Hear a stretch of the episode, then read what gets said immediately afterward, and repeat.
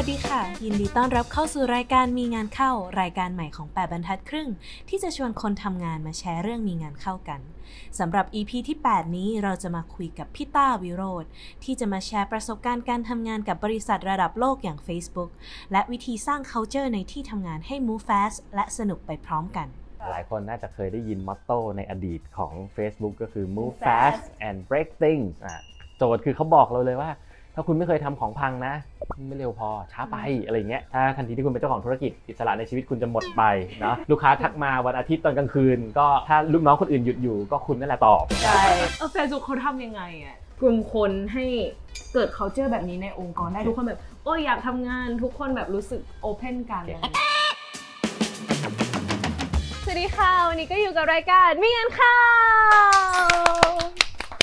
รายการที่เราจะชวนคนทำงานที่มีงานเข้านะคะ มาเมาเรื่องสุดจะทนของคนทำงานกันค่ะ ซึ่งวันนี้ก็บอกเลยว่าแขกของเรานะคะ เป็นหนึ่งในไม่กี่คนที่ได้ไปทำงานที่ Facebook Headquarter ที่ Silicon Valley นะคะ แล้วตอนนี้ก็มาเปิดบริษัท EdTech ที่ประเทศไทยเนาะชื่อ Studio เชื่อว่าคุ้นหูชาวแปดบรรทัดครึ่งหลาย ๆ คนแน่นอน ก็ไปพบกับเขากันเลยค่ะพี่ต้า Studio ค่ะสวัสดีครับสวัสดีค่ะสวัสดีครับโอเค ก่อนอื่นแบบเผื่อใครยังไม่รู้จักพี่ต้านะก็แนะนำตัวนิดนึงค่ะพี่ต้าได้ครับก็ชื่อต้านะครับวิโรจน์จิรพัฒนกุลก็ตอนนี้เป็นกรรมการผู้จัดการอยู่ที่บริษัทชื่อ Studio นะครับเข้าไปช่วยองค์กรต่างๆ upskill reskill ต่อสู้กับ digital disruption ต่างๆ นะครับ อีกครึ่งตัวก็เป็นอาจารย์พิเศษอยู่ที่จุฬาลงกรณ์มหาวิทยาลัยนะครับ ก็สอนวิชาเกี่ยวกับ Data มี expertise หลักๆ เป็นเรื่องของ Data อยากเห็นคนไทยใช้เทคโนโลยีเก่งขึ้น ก็เลยมาทำ ข้างนอกสอนเข้าองค์กรอีกทีหนึ่ง background ก่อนหน้านี้หลายคนจะรู้จักในนามสร้อยเป็นพิต้า Facebook เนาะกาลครั้งหนึ่งเคยใช้ชีวิตเป็น Data Scientist อยู่ที่ค่ะ Facebook กาลครั้งหนึ่งนะครับพอกลับมาคนก็ยังติดสร้อยนั้นอยู่ตอนนี้เริ่มเริ่มเปลี่ยนเป็นพิต้าสกูดิโอได้แล้วเพิ่งรู้ว่าพี่ต้าเป็นอาจารย์อยู่ที่คณะพี่ด้วยใช่ไหมที่ CBS ใช่ ก็สอนอยู่ที่ภาควิชาสถิติ แต่ตอนสอนจะเนิร์ดเลยนะ ก็สอนวิเคราะห์ข้อมูล สอนแบบโมดงโมเดล คณิตศาสตร์อะไรอย่างคนเงี้ละยทรงกันใช่ แล้วก็จะขึ้นชื่อว่าเป็นอาจารย์ที่โหดมากคนหนึ่งครับดีใจที่ไม่ได้เจอกันเลยค่ะอยากได้สักสามคำนิยามที่พี่ต้านิยามตัวเองในฐานะคนทำงานคนหนึ่งโหดมันฮา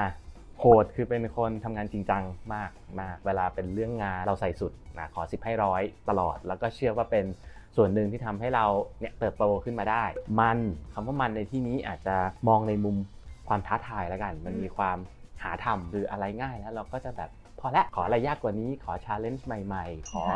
เออหาทำอะมันก็จะมีความมันอยู่ในตัวประมาณหนึ่งส่วนฮาเนี่ยจริงๆ ถ้าน้องๆใกล้ชิดกันจริง ๆ ก็จะแบบว่าเอ่อเวลาพี่ต้าตลกหรือเล่นมุกก็ก็สุดเหมือนกันอะไรเงี้ยเออข้อดีแล้วกันคือพี่ว่ามัน balance กับไอ้ก้อนแรกของเราอะความซีเรียสความโหดของเราคือสุดท้ายจะได้ไม่มันเกิก็นจะเออมันก็น้องๆเขาก็จะกล้า approach เรามากขึ้น ทีนี้เรามาเข้าเรื่องชีวิตการทำงานในนามสกุลก่อนหน้ากันเล็กน้อยนามสกุลแรกนามสกุอลยากแรรู้กว่าแบบ เริ่มเข้าไปทำงานที่ Facebook ได้ยังไง แล้วตอนนั้นแบบ culture เป็นยังไงมี culture shock ปะคะการเป็นคนไทย ก็จริงๆ ตอนนั้นเรียนอยู่นะตอนนี้แบบเรียนที่ MIT แล้วก็หางานตอนนั้นจ็อบ Data Scientist มันบูมแหละเซ็กซี่ก็ค่ะก็อยากเซ็กซี่กับเขาบ้าง ก็เลยอะโอเคเป็น Data Scientist ความยากที่สุดเลยในการได้เข้าไปทำงานตรงนั้นคือการสัมภาษณ์นะเราเราสัมภาษณ์แบบเขาต้องการคนที่เก่งมากจริงๆ attitude ดี แล้วก็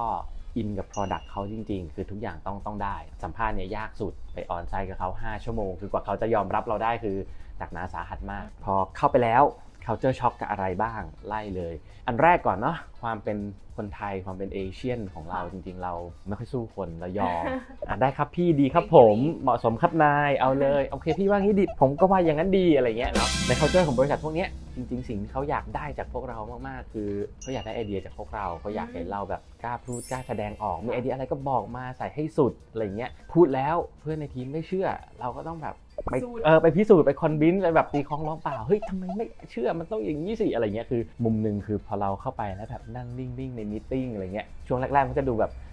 ดูโง่มากเลยอะดูแบบมันจะดูไม่เก่งทันทีเลยอะอืมแต่ว่าเข้าไปสักพักหนึ่งเราก็จะเริ่มปรับตัวได้และมีไอเดียอะไรก็พูดฝรั่งเขาไม่ได้คิดเยอะแบบพวกเราเนาะคือพวกเราบางทีต้องบอกว่าเวลาอยู่ในมีตติ้งเราอาจจะกลัวโดนจัดพูดไปเดี๋ยวดูโง่พูดเยอะเดี๋ยวดูอวดฉลาดงั้นฉันก็อยู่เฉยๆอะไรเงี้ยเออ ซึ่งเขาจะเมืองนอกไม่ใช่พูดก็จบคือถ้าถ้าพูดมาแล้วโง่เดี๋ยวเขาตบคุณตายคาที่เลยแล้วพูดแล้วฉลาดมันก็มีคนที่พร้อมจะ acknowledge เราแล้วแบบเฮ้ยไอเดียนี้ดีไหนเล่าต่ออะไรเงี้ยคือทำงานเร็วมากนะค่ะหลายคนน่าจะเคยได้ยินมอตโต้ในอดีตของ Facebook ก็คือ move Move fast fast and break things อะโจทย์คือเขาบอกเราเลยว่า ถ้าคุณไม่เคยทำของพังนะ ไม่เร็วพอช้าไปอะไรเงี้ยซึ่งเขาก็พยายามเอาอันเนี้ยใส่ไปในทุกๆอย่าง ในใน culture ขององค์กรเลย เช่น พี่เป็น data scientist จริงๆ เราอยู่ track เดียวกับ engineer เริ่มต้นก็มีสิ่งที่เรียกว่า engineering bootcamp คือเข้าไป 6 week แรกไม่ต้องทำงานนะพอ bootcamp แต่คำว่าไม่ทำงานจริงก็คือก็ทำงานแหละ แต่ว่ามัน frame เป็นการเรียนรู้ซะเยอะ ซึ่งเขามี mission เลยครับ engineer ทุกคนที่เข้าไปภายในสัปดาห์แรกของการทำงาน คุณต้องได้ส่งโค้ดจริงขึ้นไปในระบบ สัปสัปดาห์เดียว สัปดาห์เดียว ซึ่งโค้ดจริงนั้นมันอาจจะไม่ได้ซับซ้อนมากนะ มันแค่แบบเปลี่ยนสีปุ่มแบบมีคนสะกดไอ้นี่ผิดแก้คำนิดนึงอะไรเงี้ยแต่ว่า มันฝึกให้เราเห็น end to end ว่าเอ้ยเจอบั๊กอันนี้เราไปหาเจอว่าโค้ดอยู่ไหน เจอโค้ดแล้วก็ก็ไปแก้แก้เสร็จส่งเข้า process ในการ release โค้ดออกไปอะไรเงี้ยคือเราจะได้เห็น end to end เร็วที่สุด และมี impact กับธุรกิจเร็วที่สุด ซึ่งมันฮึกเหิมมากนะในมุมคนเริ่มทำงานใหม่แบบ เริ่มงานหนึ่งอาทิตย์กลับบ้านไปบอกพ่อแม่ได้นะว่าปุ่มสีที่เปลี่ยนไปเป็นฝีมือฉันเอง พนักงานก็จะรู้สึกมี impact ทันที แล้วมันถูก set tone ตั้งแต่ day one ว่านี่คือ speed ที่เราไปนะ และเราก็ expect ว่าคุณก็จะไปเร็วๆอย่างเงี้ยได้ ตลอดเวลา การทำงานทั้งหมดต้องบอกว่าสิ่งที่ช็อกแล้วกันสำหรับตัวเองคือต้องบอกว่าเราเป็นเด็กเนิร์ดอะเราเรียนตลอดเลยอะเรียนตรีเรียนโทเรียนเอกค่ะโทนของเราคือเราเป็น perfectionist ทุกอย่างต้องถูกต้องเป๊ะทั้งหมด เราช้ากับทุกเรื่อง พอเจออันนี้เข้าไปปุ๊บอึ้งช็อกไปไม่ถูกเนาะแต่ว่าอะถ้าถ้าถามพี่นะพี่ว่าอันเนี้ยเป็น lesson learn ใหญ่ที่สุด ค่ะ มันทำให้เราค้นพบว่าในโลกยุคเนี้ยที่ทุกอย่างเปลี่ยนเร็ว เรามานั่งคิดนั่งมโนนั่ง crunch data ให้ตาย บางทีมันก็ไม่ได้ถูกได้ร้อยเปอร์เซ็นต์หรอก เห็น data นิดนึงมี pointer ชี้เราไปให้ลองนู่นลองนี่แล้ว รีบลอง เก็บข้อมูลกลับมาเนี่ยจริงๆเป็นเป็นท่าที่ work กว่ามากๆในในโลกยุคนี้ แล้วพอเราเริ่มเสร็จติดการทดลองแล้วมันสนุกมากเลยมันแบบดู Data ได้ไอเดียนี้ไปลองเฮ้ย work ว่ะอะงั้นลองนี่อีกปุ๊บปุ๊บปุ๊บปุ๊บแล้วเป็นอย่างเงี้ย หลักๆเนี่ยหนึ่งหนึ่งอาทิตย์ปล่อยหนึ่งรอบ แต่จริงๆเขาก็จะมี daily ของเขาปล่อย fix ปล่อยอะไรนะแต่มันเหมือนหนึ่งอาทิตย์อะเราคิดแล้วว่าหนึ่งอาทิตย์เราจะ ship อะไรไปนะภาษาอังกฤษใช้คำว่า ship ส่งของออกไป เราจะ ship อะไรออกไปให้โลกนี้ได้ใช้ เพราะฉะนั้น cycle มันแบบหนึ่งอาทิตย์ฉันจะทำอะไรหนึ่งอาทิตย์ฉันจะมี Impact ยังไง แล้วมันก็ force ให้เราเนี่ยคิดเร็วทำเร็วตลอด แต่ช็อคที่ 3 ที่เราไปเรากลับรู้สึกว่างานการทำงานมันสนุกมากเลยอะตอนไปทำงานที่ Facebook สิ่งที่ได้มาเต็มๆเลยคือรู้สึกว่าถ้าฉันจะทำบริษัทตัวเองฉันอยากมี culture แบบนี้อืมซึ่งช็อคที่ว่ามันคือแบบเฮ้ยทำไมทำงานมันสนุกได้ เออเราก็แคร็กออกมาว่าเอ้ยเพื่อนร่วมงานเราเก่งทุกคนเก่งเราไปแล้วเรารู้สึกเราฉลาดขึ้นในทุกๆวันเนาะค่ะความท้าทายของงานนะซึ่งที่ Facebook เขาก็จะล้างสมองเราเนาะเขาก็จะบอกตลอดเลยว่าเฮ้ยยูรู้หรือเปล่างานที่ยูทำนะ มัน affect 1 billion user ซึ่งตอนนี้พี่ทำมัน billion นะตอนนี้มัน 2 billion แล้วเออมันจะแตะโอเค3 billion แล้วมั้งตอนนี้ก็คืออ่า so very impactful อ่า very impactful มีเพื่อนร่วมงานที่ดีมีทุกอย่างที่ดี จากช็อคต่างๆเนี่ยมันเป็นช็อคในทางที่ดีนะอันนี้แบบอยากให้ลองแคร็กได้ได้ครับว่าแบบเออเฟซบุ๊กเขาทำยังไงอะ กลุ่มคนให้เกิด culture แบบนี้ในองค์กรได้ทุกคนแบบ โอ้ยอยากทำงานทุกคนแบบรู้สึก open กันอะไรอย่างเงี้ย อะถ้าถามพี่เอกก็ต้องแบบใส่ดอกจันตัวโตๆนิดนึงเนาะว่าพี่ทำสมัยที่ Facebook ยังเรียกว่าค่อนข้างเล็กยังไม่ค่ะ หมื่นคนอ่ายังเป็นหลักพันคนอยู่เป็นสมัยเพิ่ง IPO เสร็จหมาดๆณตอนนี้แล้วกันถ้าพี่อ่านในอินเทอร์เน็ตก็จะมีพนักงาน Facebook บ่นเรื่อง culture บ่นเรื่องอะไรเงี้ยโอเคมันก็จะเริ่มมาแล้ว คือก็ต้องยอมรับว่าพอองค์กรใหญ่ขึ้น อืมมันก็ร้อยพ่อพันแม่มากขึ้นค่ะนะ culture มันอาจจะลงไปไม่ถึงอะ เท่าเดิมพี่ว่าสิ่งที่เขาทำดีคือมันอยู่ในทุกๆ ส่วนของการทำงานจริง ๆ นอกจาก move fast แล้วมันจะมีแบบ be open มีแบบ be bold อะไรเงี้ยอะให้กล้าหาญให้ open ให้อะไรเงี้ยพอมันอยู่ตรงเนี้ยปุ๊บเวลาอยู่ใน meeting เขาก็จะ repeat คำพวกเนี้ยบ่อยๆเอ้ยไม่ต้องกลัว be bold มีอะไรพูดมาค่ะอะไรเงี้ยคือเขาก็จะพยายาม encourage เราด้วย culture ที่มีอยู่ หรืออันหนึงที่หลายๆคนอาจจะเห็นแล้วกันใน Silicon Valley พวกบริษัทเทค อะออฟฟิศมันจะรกๆเลอะๆนิดนึงอ่าแล้วก็จะแปะโปสเตอร์อะไรเต็มไปหมดเลยคือโปสเตอร์พวกเนี้ยมันก็จะเหมือนเป็น reminder อะมันก็จะมีค่ะโปสเตอร์ที่ออกมาแปะตลอดเวลา what would you do if you weren't afraid ถ้าคุณไม่กลัวคุณจะทำอะไรอะไรเงี้ยคือเขาก็จะเรียกว่าคือ encourage เราในทุกมุมที่มองไป เข้มสุไปดๆทีนี้ต้องบอกว่าสำหรับ engineer ในเชิง infrastructure ระบบค่ะข้างหลัง คือต้องบอกว่าอยาก encourage ให้พนักงาน move เร็ว แต่ถ้า process มันไม่ allow ให้เรา move เร็ว คือแบบทำเร็วๆสิ แต่ต้องผ่าน approve อีก 3 อาทิตย์อย่างเงี้ยให้ตายมันก็ไม่เร็ว ทุกอย่างที่อยู่ข้างหลังก็มาเพื่อ support สิ่งเหล่านี้อืมอ่าเพราะฉะนั้นพี่ว่าทั้งหมดเนี้ยรวมกันเป็นองค์ประกอบหลักที่ทำให้ culture มันชัดแล้วมันเข้าถึงทุกคน ทีนี้มาถึงนามสกุลที่สองกันบ้างดีกว่าอะค่ะครับพี่ตาอยากรู้ว่าแล้วทำไมถึงแบบเริ่มที่จะสร้างโรงเรียนของตัวเองต้องบอกว่าตอนนั้นอะหลงระเริงแสงสีอยู่แล้วเราอยู่ซิลิคอนวัลเลย์เงินเดือนดีชีวิตดีงานสนุกโอ้ทุกอย่างเออดีมากนะแต่มัน มีอยู่ปีหนึ่งกลับมาผู้ที่จุฬาเนี่ยแหละอาจารย์ชวนกลับไปตอนแรกอาจารย์บอกเอ้ยนั่งกินข้าวเล่าให้น้องๆปอโทฟังหน่อย Data Science เขาทำอะไรเป็นศาสตร์ใหม่อะไรเงี้ยไปไปๆมาๆอาจารย์ไปประกาศในกลุ่มคนสนใจเยอะไปไปๆมาๆได้พูดในห้องประชุมเฉยเลยอ่าปิดห้องประชุมมีคนมาฟัง4 5 0 0 คน หนักสุดคือพูดจบปุ๊บมีคนมาต่อแถว รอถามคำถามเราแล้วก็ต่อแถวยาวมาก มีทั้งเด็ก ๆ มาถามแบบเฮ้ยพี่อยากเป็นอย่างเงี้ยเรียนต่อต้องทำยังไง มีทั้งคนจากบริษัทที่แบบโอ้จริงๆเขาก็เหมือนก็โตแล้วนะเป็นแบบพี่ๆผู้ใหญ่เป็นสิทธิ์เก่าอะไรเงี้ยแต่เขาแบบมาฟังว่าเนี่ยพี่กำลังทำโจทย์เรื่องนี้ที่บริษัทอยู่แคร็กไม่ออกทำอะไรยังไงดีขอคำแนะนำหน่อยอะไรเงี้ย ซึ่งวันนั้นมันแบบเหมือนหลอดไฟมันปิ๊งอะแบบเชี่ยอยู่ Facebook เป็นหนึ่งในหมื่นคือเราหายไปลาออกคือเขามีคนเก่งๆ พร้อมจะเติมแทนเราได้ทุกเมื่อ ในขณะที่กลับมานี่แล้วมันแบบเราช่วยคนได้เยอะมากเลยอะไรเงี้ยก็เลยเป็นจุดเริ่มต้นว่าอยากกลับมา ซึ่งตอนนั้นพอพอตั้งใจจะกลับมาปุ๊บจริงๆก็หางานทั้งใน corporate เนาะจริงๆ หางานเป็นอาจารย์มหาลัยด้วย คุยไปคุยมาก็เลยแบบเฮ้ยแต่จริงๆมันมีตรงกลางอยู่นะอืมสิ่งที่สำคัญมากเลยคือการ reskill คนที่ไปทำงานแล้วค่ะนะเราก็เลยแบบเออถ้างั้นเราก็ทำบริษัทอย่างนี้ของเราสิเราก็ได้สอนในแบบที่เราอยากสอนอืมแล้วเราก็ไปช่วยให้องค์กรเก่งขึ้น และเขาก็ปรึกษานู่นนี่นั่นเราเขาก็ทำงานเก่งขึ้นอืมก็เลยรู้สึกว่าเออมันเป็นจุดตัดที่ดีมากของสิ่งอืมที่เราอยากทำก็เลย เริ่ม Skooldio ขึ้นมา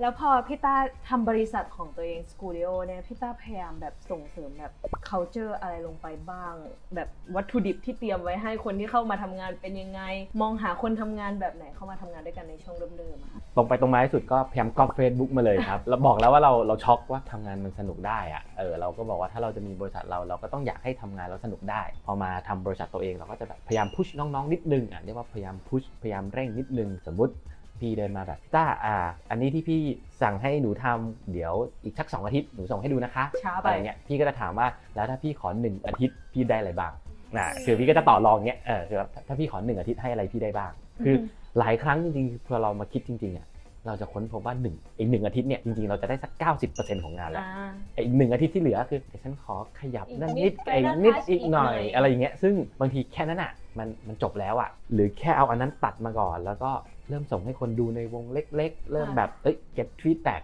แล้วอีกหนึ่งอาทิตย์จริงๆ มันจะเป็นอีกหนึ่งอาทิตย์ที่ meaningful มากขึ้นมากอืมๆมากกว่าเราไปนั่งมโนนั่งงมอยู่กับตัวเองอืมสองอาทิตย์อะไรอย่างเงี้ยเพราะฉะนั้นมนุษย์จริงๆอะชอบความท้าทายค่ะแต่ในขณะเดียวกันเราก็ไม่ชอบความกดดัน เพราะฉะนั้นอืมแต่คีย์มันคือมันเป็นอาร์ตแล้วล่ะว่าพุชเท่าไหร่ได้ว่าหนักเกินไปมากพี่ไม่ไหวแล้ว กับกับเท่าไหร่ที่มันแบบทำให้เรียกว่าปลดปล่อยอะพี่พี่ใช้คำว่าปลดปล่อยภาษาอังกฤษเรียก unleash เนอะ unleash ค่ะ potential คือพี่ว่า moment ที่ น้องๆทำงานและ enjoy มันจะเป็นแบบเออฉันก็ไม่เคยคิดว่าทำได้ แต่เจ้านายไว้ใจและให้ฉันทำแล้วฉันก็ดันทำได้ ถ้าอยากสร้าง innovation จริงๆ เราต้องสร้างบรรยากาศ ซึ่งพี่ว่าสิ่งที่พี่พยายามทำคือสร้างบรรยากาศ อย่างน้อยคนมีไอเดียต้องต้องได้ทำอย่าง story อันหนึ่งที่พี่เล่าอะที่มาของ TikTok ของ Skooldio อืม ซึ่งจริงๆ ถ้าใครยังไม่ได้ติดตามนะครับ ไปติดตามติดได้ตามได้นะคะที่ TikTok TikTok ของ ของ Skooldio Skooldio เดี๋ยวขึ้นตรงนี้ มี3 0 0แสนกว่าฟองเยอะมากอ่าเออซึ่งตอนเริ่มมันคือน้อง intern คนหนึ่งเลยเนาะค่ะนิเทศเนี่ยแหละมาแล้วก็แบบทำไม Skooldio ไม่มี TikTok คะอืมแล้วเขาก็บอกน้องหน่อนที่มาเป็น Head of Growth น้องน้องหน่อนเข้ามาแบบพี่ต้าโปรเจกต์ของน้องคนนี้น้องขอว่าอยากปั้น TikTok ให้ Skooldio เราก็ต้อง keep look ณตอนนั้นคือแบบ ในหัวคือแบบทำทำไมวะอ่าแต่เราแบบเอ้ยไม่ได้ไม่ได้ไม่ได้เราต้องเป็นหัวหน้าที่ดีเราต้องสร้าง culture ใช่ไหมเราก็แบบลองดูก็ต้องยอมให้มันทำแต่กูจะพูดยังไงดีว่าให้มันไม่อยากทำถ้าจะพูดแบบมีหลักการนะ Netflix เขาจะเรียกสิ่งนี้ว่า manage by context อืมคือเรา manage น้องไม่ใช่สั่ง ไม่ใช่ control อะค่ะ context not control คือเราให้บริบทแต่เราไม่สั่ง คือเราไม่บอกเขาว่าพี่ไม่ให้ทำแต่เราบอกเขาว่าบริบทของพี่ทำไมพี่ ค่อนไปทางไม่อยากให้ทำพี่ให้โจทย์เขาไปสองอย่างพี่บอกหนึ่งพี่ไม่เชื่อว่า TikTok เป็นที่ของการศึกษานะ TikTok ที่พี่เห็นทั้งหมดคือมีคนมาเต้นตลกอย่างเดียวเลย มันจะไหวเหรออืมนี่คือ concern ที่หนึ่งของพี่ concern ที่สองของพี่คือจะเอา resource ที่ไหนมาตัดวิดีโอแค่นี้ก็ทำไม่ทันแล้วค่ะอะไรเงี้ยคือแบบถ้าจะตัดวิดีโอทำรูปทำคอนเทนต์อะไรบน Facebook ง่ายกว่าไหมอะไรเงี้ยน่าจะตอบโจทย์พวกเรามากกว่าค่ะให้ไปสองโจทย์ คิดว่าเดี๋ยวมันก็ไม่ทำหรอกอืมนะแต่ด้วยครับความที่เรา set culture มาดีครับ น้องพี่ก็ น้องพี่ก็ทำเลยเนาะแต่ว่าถ้าถามพี่เวลาเล่าเรื่องเนี้ยเวลาน้องมันดื้อพี่ก็ take pride นะพี่รู้สึกว่าเวลาพี่ measure ว่าพี่สร้าง culture ได้ดีพอหรือเปล่า พี่จะดูว่าลูกน้องพี่กล้าดื้อหรือเปล่าคือถ้าไม่มีใครกล้าดื้อเลยอะมันแปลว่าเขากลัวเรามากเลยนะ เราไม่มี safe space อะไรให้เขาเลยแต่การที่เขากล้าดื้อเป็นครั้งคราวแล้วกันนะถ้าดื้อตลอดเวลาครั้งคราวเดี๋ยวเราคุยกันอีกที ถ้าดื้อกลับเป็นไปคน้รั้องงดื้อทั้งบริษัทเลยดื้อเป็นครั้งคราวมันแบบโอเค มันแปลว่าเรายังให้พื้นที่เขามากพอให้เขาพิสูจน์ตัวเองในบางค่ะเรื่องได้ครับ ตามท้องเรื่องน้องก็ดื้อครับ แล้วก็อะ ก็ต้องบอกว่ามันก็ประสบความสำเร็จมาก ตั้งแต่น้องยังฝึกงานไม่เสร็จอะน่าจะได้มาเป็นแสน follow แล้วอะภายในค่ะ2เดือน แล้วน้องฝึกงานเสร็จนวดต่ออีกหน่อยเนี่ยขึ้นมาเป็น 3 0 0แสน follow ซึ่งทุกคนช็อกหมด คือทุกคนในวงการคือพอไปเห็นปุ๊บแล้วแบบเฮ้ยนี่ Skooldio แอบไปทำตั้งแต่เมื่อไหร่วะค่ะเออซึ่งสิ่งที่น้องกล้าทำแล้วกัน คือน้องรับฟังเราแล้วเขาเชื่อว่าบริบทที่เรามีมันผิดหนึ่งคือ พี่ต้าบอกว่า TikTok ไม่เหมาะกับการศึกษา มีแต่เต้น อ่า ซึ่งน้องมันแบบพี่ต้าผิดชัวร์คือพี่ต้าแค่ไม่เคยเล่น TikTok คือถ้าพี่ไปถ่ายพี่ก็จะเห็นว่ามันก็มีคอนเทนต์ทุกแบบนั่นแหละ มันก็คือโซเชียลมีเดียของเด็กรุ่นใหม่ค่ะพี่แค่อายุเกิน พี่เลยไม่เคยใช้อะไรอย่างงี้ คือน้องมันก็มั่นใจแล้ว อันเนี้ยข้อแรกเราผิดชัวร์ค่ะสองเวลาเราบอกว่าทำวิดีโอ production ภาพในหัวอืมเราคือแบบโหเราต้องแบบไปถ่ายไปตัดไปอะไรเงี้ยซึ่งในโลก Tik t o อกมันคือแบบ สุดท้ายน้องอยู่ในมันแบบเครื่องเดียวทุกคนเรามาดูวิธีการใช้ Excel ทำไอ้นี่กันเถอะแล้วมันก็ถือกล้องมือถืออย่างเงี้ยแล้วมันก็ถ่ายสรุปคือวิดีโอมันแม่งสินาทีเสร็จสั้นกว่าไอ้ที่เราทำโพสต์ทำกราฟิกอะไรใน Facebook อีกแล้วยอดวิวมันแบบแตะล้านได้ ซึ่งค่ะเราแบบโอ้โห Facebook กว่าเราจะทำยอดวิวแตะล้านนี่คือหน้ามืดเลยนะหอกขึ้นเออเพราะฉะนั้นซึ่งพอเราให้บริบทเขาไปแล้วน้องเขามั่นใจว่าเราผิดชัวร์เนี่ยอืมเขาก็กล้าที่จะทำต่อ เรียกว่ามีความมันในงานอยู่ให้น้องดื้อได้ มันมีความยากตรงไหนไหมมีความ challenge ตรงไหนไหมพอเอามา apply จริง ๆ กับบริษัทตัวเอง ก็ยากครับ เพราะว่านิสัยคนไทยกับฝรั่งต่างกันเยอะอืมอย่างที่พี่บอก คือตอนพี่ไป Facebook พี่ก็ช็อกอืมอ่าเราก็ต้องปรับตัวเหมือนกัน เพราะฉะนั้นการที่เรา expect ว่าน้องๆในทีมเราเขาจะแบบมากล้าแสดงความคิดเห็นอ่าวิ่งเร็วๆอะไรเงี้ยคือมันก็ต้องต้อง push ต้อง build กันนิดนึงนะครับ ซึ่งเด็กๆหลายคนก็อินแหละ ต้องบอกว่าเด็กสมัยนี้จริงๆ หลายคนค่อนข้าง enjoy อะไรแบบนี้เนาะแต่ว่าบอกแล้วว่าเป็นงานอาร์ตบางทีเราพุชมากเกินไปเด็กก็เบรกเหมือนกันค่ะพี่ว่าความยากที่สุดเลยมันคือ การที่เราให้พื้นที่เขาอะเขาก็ต้องเรียกว่ามี self drive หรือมี responsibility ในค่ะตัวเองเยอะในระดับหนึ่งคือเขาก็ต้องรู้ว่าเอ้ยบริษัทกำลังไปทางไหน แล้วเขากำลังจะช่วยองค์กรทางไหน ไม่ใช่บอกให้ freedom แล้วฉันก็เอามันของฉันอย่างเดียวแต่ว่าแบบเอ้ยไม่ได้ตอบโจทย์องค์กรเลยเพราะฉะนั้นอ่าพวกนี้คือความยากซึ่งถ้าแบบเขาเจอ Netflix เนาะคือเขาก็จะมีคำว่า freedom แต่ห้อยด้วยคำว่า responsibility แต่ในของ Facebook เนี่ยเขามี move fast แต่เขาก็จะมีอีกคำหนึ่งอยู่ใน core value ของเขาก็คือ focus on impact นะอ่า คือไม่ใช่ move fast อย่างเดียวนะ เราต้องบอกให้ได้ว่าสิ่งที่เราทำมี impact กับ user มี impact กับกับบริษัทยังไง เพราะฉะนั้นพวกเนี้ยจริง ๆ มันสร้างยากพอสมควร นั่นแปลว่าทุกคนในบริษัทต้องเห็นนะว่าบริษัทกำลังจะวิ่งไปทางไหนอืมเรากำลังจะทำอะไรอยู่ต้องบอกว่าความยากที่สุดคือพอคนเริ่มเยอะมันก็จะเริ่มไม่อะไรกันฉันโฟกัสเรื่องนี้ฉันโฟกัสเรื่องนั้น ตกลงเรื่องไหนสำคัญกว่ากันอย่างเงี้ยมันก็จะเริ่มซับซ้อนไปหมดเลย เวลามีคนมาถาม ก็จะบอกตรงๆว่า อ่านตำราเมืองนอกมา อย่าเอามาแอพพลายดื้อๆเพราะว่าก็ face ยากมีโอกาสที่มันจะไม่รอดเยอะ ทีนี้อยากรู้เพิ่มเติมค่ะพี่ต้าจากการที่เราเทิร์นจาก employee มาเป็น entrepreneur เนี่ยมันมีอะไรที่แบบต่างกันไปบ้างเผื่อน้องๆ ที่แบบอยากจบมาแล้วแบบเป็น entrepreneur เลยมีธุรกิจเป็นของตัวเองหรืออ่าเขาควรแบบไปเริ่มแบบเป็น employee ของคนอื่นก่อนพอมีอะไรแนะนำตรงนี้ไหมคะต้องบอกว่าตอนนี้เป็นยุคของ โอกาส น้องๆจะทำอะไรได้หมดเลย ตามสิ่งที่น้องๆชอบเนาะค่ะแต่ว่าถ้าให้แนะนำก่อนก็อาจจะบอกว่าถ้าจะมาทำของตัวเองทำสตาร์ทอัพทำธุรกิจ ศึกษาที่ดีก่อนว่าเรากำลังจะเจออะไรนะหลายคนอยากทำเพราะต้องการอิสระอืมแต่สิ่งที่เราต้องรับรู้ก่อนเลยคือ ถ้าทันทีที่คุณเป็นเจ้าของธุรกิจอิสระในชีวิตคุณจะหมดไปเนาะลูกค้าทักมาวันอาทิตย์ตอนกลางคืน ก็ถ้าลูกน้องคนอื่นหยุดอยู่ก็คุณนั่นแหละตอบใช่แอดมิน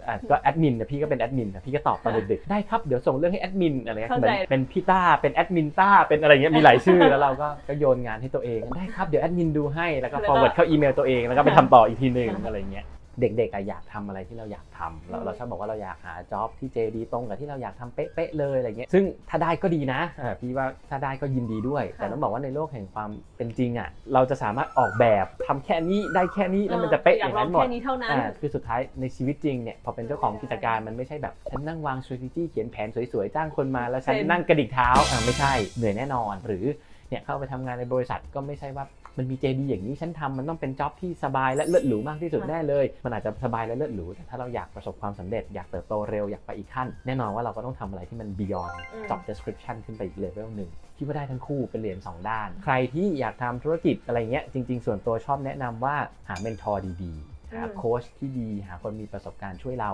ถ้าถามพี่มันเป็นการเรียนรู้ที่ดีนะ การล้มเองเจ็บเองจุกเองเนาะอืมแต่ถ้ามันไม่มีคนจูงเราขึ้นมา แล้วบอกว่าคราวหน้าอย่าทำอะไร หรือเราไม่สามารถ reflect แล้วบอกตัวเองได้ว่าไอ้ที่เราทำแล้วไม่ work มันคืออะไร คือเราก็จะวิ่งสะดุดวิ่งล้มวิ่งล้มอะไรเงี้ยแล้วมันมันก็จะไม่เก่งสักที แต่ถ้าคนที่ไปอยู่ในบริษัทก่อนจริงๆข้อดีคือเราเข้าไปแล้วเราก็จะเริ่มจากการเห็นว่าเฮ้ยระบบที่ดีมันเป็นอย่างนี้ คือพี่ว่าการที่เห็นตรงนี้ก่อนจริงๆมันช่วยเยอะนะ คืออย่างน้อยมันจะรู้ว่าตอนเราไปทำบริษัทตัวเองอะตอนเนี้ยเราเรียกว่าดีหรือไม่ดีแต่อย่างพี่อย่างเงี้ยพี่เคยทำงาน Facebook มาก่อนพี่เคยเห็นภาพว่าอ๋อนี่คือที่ทำงานที่ฉันทำแล้วเออ happy มากเลยอะตอนก็เหมืนี้มีแบบอย่างอ่าบริษัทของเรามันไม่ happy เพราะอะไรวะ speed อย่างนี้เรียกว่าช้าไปแล้วหรือเปล่าหรือมันต้องเร็วได้กว่านี้อะไรเงี้ยคือเราจะเริ่ม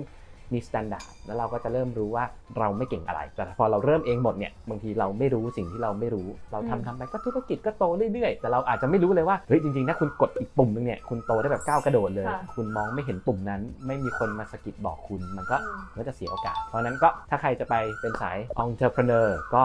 แนะนำครับหา mentor ดีๆค่ะ ถ้าใครจะไปสายบริษัทก็ดูชัดๆ ว่าเราทำ job นี้อยากได้ learning อะไรอะไร คือต้องบอกว่า learning ช่วง early career ช่วงปีแรกๆ ของเรา มันจะเป็นตัวนิยามความเป็นเราในอนาคต ปีแรกๆเงินเดือนอาจจะน้อยหน่อย แต่ถ้าเราโอ้โหได้มี impact มากได้ทำโปรเจกต์ใหญ่มาก จริงๆ เงินเดือนเรามันพร้อมจะก้าวกระโดดได้ทุกเมื่อเนาะค่ะหรือการที่เรามี lesson learn เยอะๆ เราเคยลองทำหลายๆอย่าง มันก็จะเปิดประตูอีกหลายๆบาน สุดท้ายมันดีทั้งคู่แหละ เราแค่ต้องหาว่าอะไรเหมาะกับเราอืมณ ช่วงชีวิตไหนด้วยนะ ไม่ใช่แบบคนนี้เหมาะกับอย่างนี้ตลอดชีวิตก็ไม่ใช่ คนนี้อาจจะเหมาะกับช่วงแรกๆ safety net ไม่มีทำงานบริษัทเก็บเงินก่อน เรียนรู้ลองเปิดประตูทุกบานเก่งทุกอย่าง แล้วเราจะเริ่มเห็นภาพมากขึ้นว่าตกลง มันจะมีวันที่ฉันพร้อมไหมกระโดดเป็น entrepreneur เนาะอืม career เรื่องงานทำงานอะมันจะกลับมาไอ้วงกลม3วงที่คนชอบพูดกันนะค่ะเราชอบอะไรเราเก่งอะไรโลกต้องการอะไรอืมเนาะคือสุดท้ายที่ว่ามันคือการ balance สามวงเนี่ยว่าณตอนนี้ stage นี้ของชีวิตเราอยู่ตรงไหนคำแนะนำพวกเนี้ย เป็นทฤษฎีมากอืมๆกว้างๆ สุดท้ายตัวใครตัวมันครับ ชีวิตใครชีวิตมัน safety net ตัวใครตัวมันไม่เท่ากันความชอบไม่เหมือนกันอืมแล้วก็เราอยู่ใน area ที่แตกต่างกัน ก็อืมไปพยายามปรับไป adapt ในในมุมที่ตอบโจทย์เราดีกว่า แต่จากที่ฟังจากพี่ต้าเนี่ยสิ่งที่สำคัญมาก ๆ เลยอะคือ การต้องรู้ตัวเองก่อนอะรู้จักตัวเองรู้ว่าตัวเองมีอะไรชอบอะไรถูกต้องแล้วไม่อยากได้อะไรอยากได้อะไรถูกต้องทีนี้สุดท้ายแล้วค่ะ ทิ้งคำถามถึงคนทำงานไว้นิดนึงหนึ่งคำถามนะครับที่อยากจะฝากกับผู้ฟังรายการเนาะก็อยากให้ทุกคนลองไปสำรวจตัวเองดูครับว่าเราเก่งอะไรเนาะมันมีอะไรที่สามารถต่อยอดความเก่งตรงนั้นของเราได้นะครับต้องบอกว่าตอนนี้มันเป็นยุคของเทคโนโลยีจริงๆนะครับไม่ว่าเราจะอยู่ในสายอาชีพไหนเนาะถ้าเราสามารถเอาเทคโนโลยีบางอย่างเนาะมาต่อยอดความสามารถเราได้ เราจะสามารถทำงานได้ดีขึ้นอย่างทวีคูณนะครับเพราะฉะนั้น ลองหาความเก่งของเราดู แล้วทำให้จุดแข็งของเรามันแข็งขึ้นได้ที่สุดครับ ก็เป็นคำถามที่ดีมากๆเลยค่ะ ที่สมมติใครนึกแล้วอยากมาแชร์กันกับเพื่อนๆหรือแชร์กันกับชาวช่องก็สามารถแบบพิมพ์ข้างล่างได้เลยนะคะเผื่อพี่ต้าจะแอบไปดูและแอบไปทำเดี๋ยวไปแอบทำคอร์ส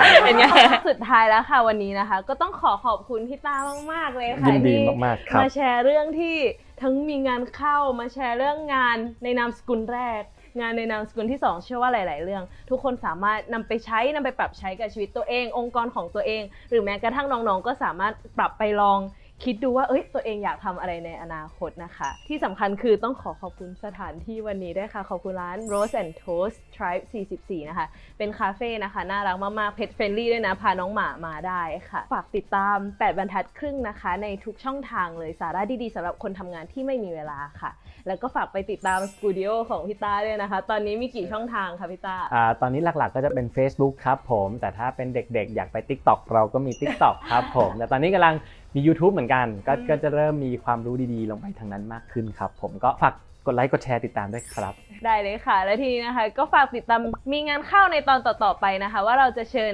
แขกที่มีงานเข้าคนไหนมาอีก และจะมีใครมาเมาเรื่องการทำงานกับเราอีกนะคะ ก็ติดตามได้ใน EP ถัดไปนะคะวันนี้ก็ขอบคุณพี่ต้ามากเลยค่ะ แล้วพวกเราก็ต้องขอลาไปก่อนนะคะสวัสดีค่ะพี่ต้าครับสวัสดีครับค่ะ